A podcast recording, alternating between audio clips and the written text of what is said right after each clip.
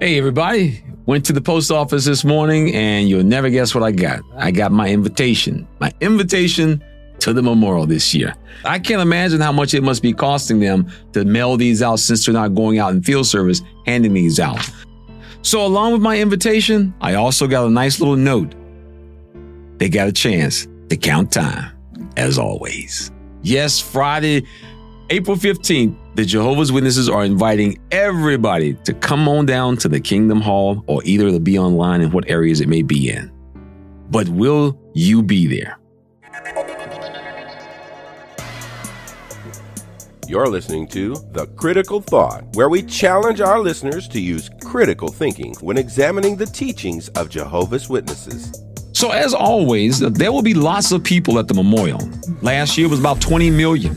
And of course, it's interesting when you look at who actually composed that 20 million. This is not 20 million people that witnesses have invited from quote unquote the field where people in the neighborhood, in the community decide to come down to the Kingdom Hall. No, no. Most of these people are going to be the same ones that we saw when we were going. They're going to be old, tired, and worn out Jehovah's Witnesses, disfellowship Jehovah's Witnesses, people on public reproof, and for many, it'll be those who never got baptized, the children and the grandchildren, because they've been nagged to death about, come, baby, you coming to the memorial this year? You can show up for at least one meeting a year, baby. Mama, I'll be there. Bring all the kids too. And so that's basically who's going to be at the memorial. And it's really funny because for years we dogged other religions where their members only show up to church on Christmas and Easter. And now, years later, this is the same thing that Jehovah's Witnesses have. They have the same thing. People who simply show up once a year. You got to love it. You know, you, when you think about the memorial, um, we know this is the biggest event for Jehovah's Witnesses each and every year.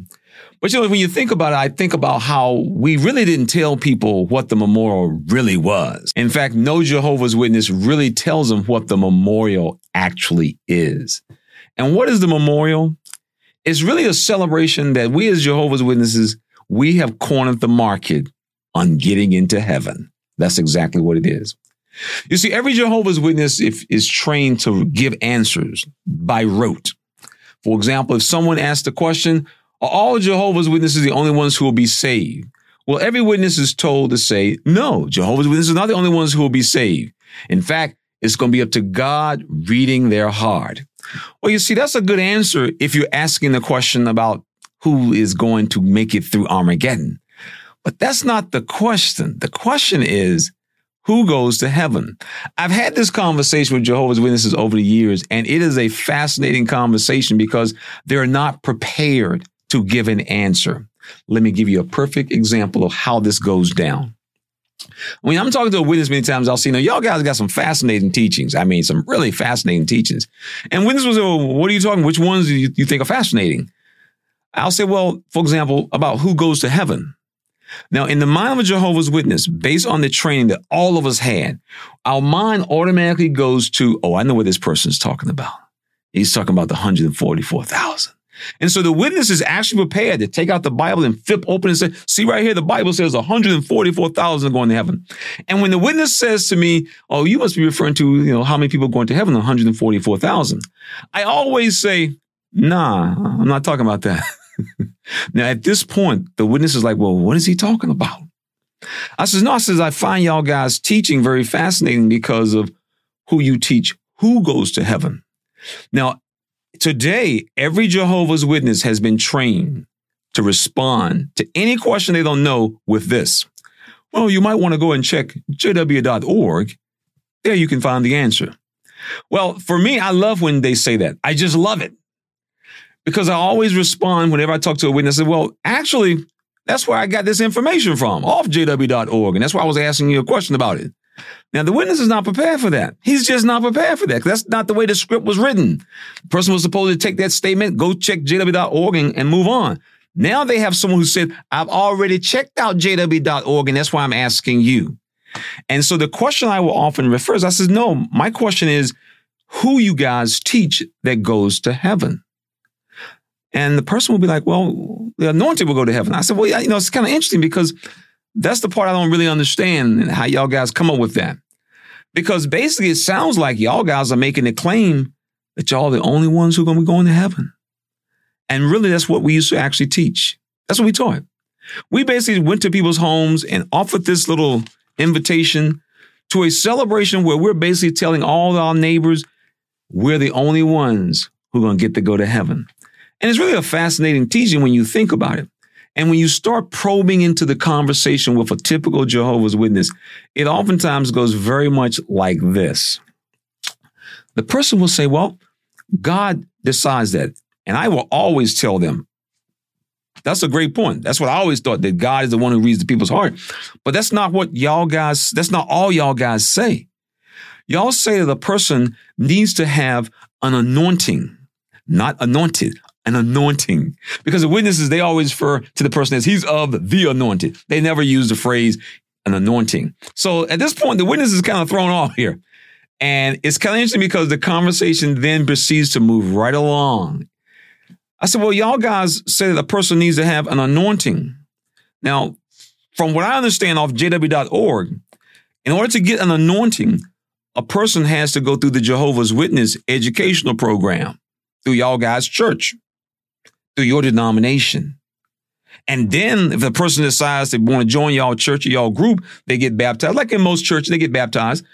And after they get baptized, they might or might not get that anointing. But they can only get that anointing if they come through the Jehovah's Witness denomination. So that means for the last, what, 65, 75, 80 plus years, anybody who has died, unless they were part of the Jehovah's Witness denomination, they weren't even considered to even be taken to heaven. I didn't realize y'all guys were teaching that y'all have basically literally cornered the market on getting into heaven, which is kind of fascinating because I mean, you guys are an American religion. I mean, y'all got started, you know, by an American guy. From what I understand, he was sort of like a a, um, a senior manager in like a men's warehouse store. Uh, his father ran, you know, uh, and then he started his own church. And so basically, he started teaching that unless you're following my church or my group or what I say, you can't get into heaven. So it's kind of like, well, what happened before he started his church? Mr. Russell, I think his name was. How did people get called to heaven? I mean, were they part of another denomination and got called in? And then when he started his American religion, at that point, here in America, we became basically ground zero for getting into heaven. I mean, that, that's fascinating. And when you talk to witnesses, I'm gonna tell you, it's amazing as you watch them. They'll sit there like, oh, I don't know which way to go, I don't know which to go, which is true. And that's really what the memorial is all about. It is about the Jehovah's Witness celebrating the fact that we have cornered the market to getting into heaven. And you know, it's interesting how the Watchtower even made the point that, um, and I, I mentioned this to one guy once. I said, you know, y'all guys made a point in y'all magazine about how some people who say they're going to heaven, y'all consider them as having psychological problems. I said, you know, isn't that kind of insulting? I mean, God can choose whoever he wants to go to heaven. So if a person is struggling psychologically, you know, with mental issues, how does that rule them out from being called to heaven? I mean, that's kind of, I mean, that's kind of a profound statement for a religious denomination to tell people who are having, you know, emotional issues that, you know, you, you don't qualify to go to heaven. I mean, that's what I, that's what I read in your, in your, in, in your, on jw.org that y'all guys make the statement that people in your own denomination, if they have issues, y'all will tell them, well, maybe you're not you haven't been called. Oh, I mean, I just can't believe that Sister Smith partook of the emblems last night. Oh, that's just terrible. I mean, I remember the brother saying a long time ago about those individuals that were partaking, there could be something mentally wrong with them. You know, I always thought that Sister Smith was a pretty decent person, but now I'm having second thoughts. In fact, next week, we're supposed to be having a cookout, and I think I'm going to remove her name from the guest list because I don't think that I want her element in our presence. As you know, because of the culture of Jehovah's Witnesses, the Watchtower knows if they put out a negative connotation about people who are partaking, they know that the average Jehovah's Witness knows exactly how to respond. In fact, in some cases, there have been people who made the point that people stop associating with people who said they were of the anointing. Why? Because the watchtower had already planted in their heads that these people, they cannot be trusted to be of the anointing. This is part of the culture. My memory of the memorial over the years, um, I know like as a kid, uh, we always look forward to the memorial because we knew what that meant. That meant that we would get new clothes. It meant that afterwards we would all go out to dinner. Um, it was a kind of a celebration, and that was kind of what my memory of being uh, as a child and the memorial. Um, when I look at my adult life, it was a little bit different. Um, I remember being at Bethel, and we would often have these uh, quote unquote in depth discussions. And one of the things that we talked about was was how the memorial was actually done. Um, the organization makes the memorial into a big production. I mean, literally a big production. And we used to we used to kind of laugh about it because it really didn't make any sense. Uh, in your typical congregation, you don't have anybody of the anointed. I mean, the average congregation, you know who's of the quote unquote anointed and who's not, you know.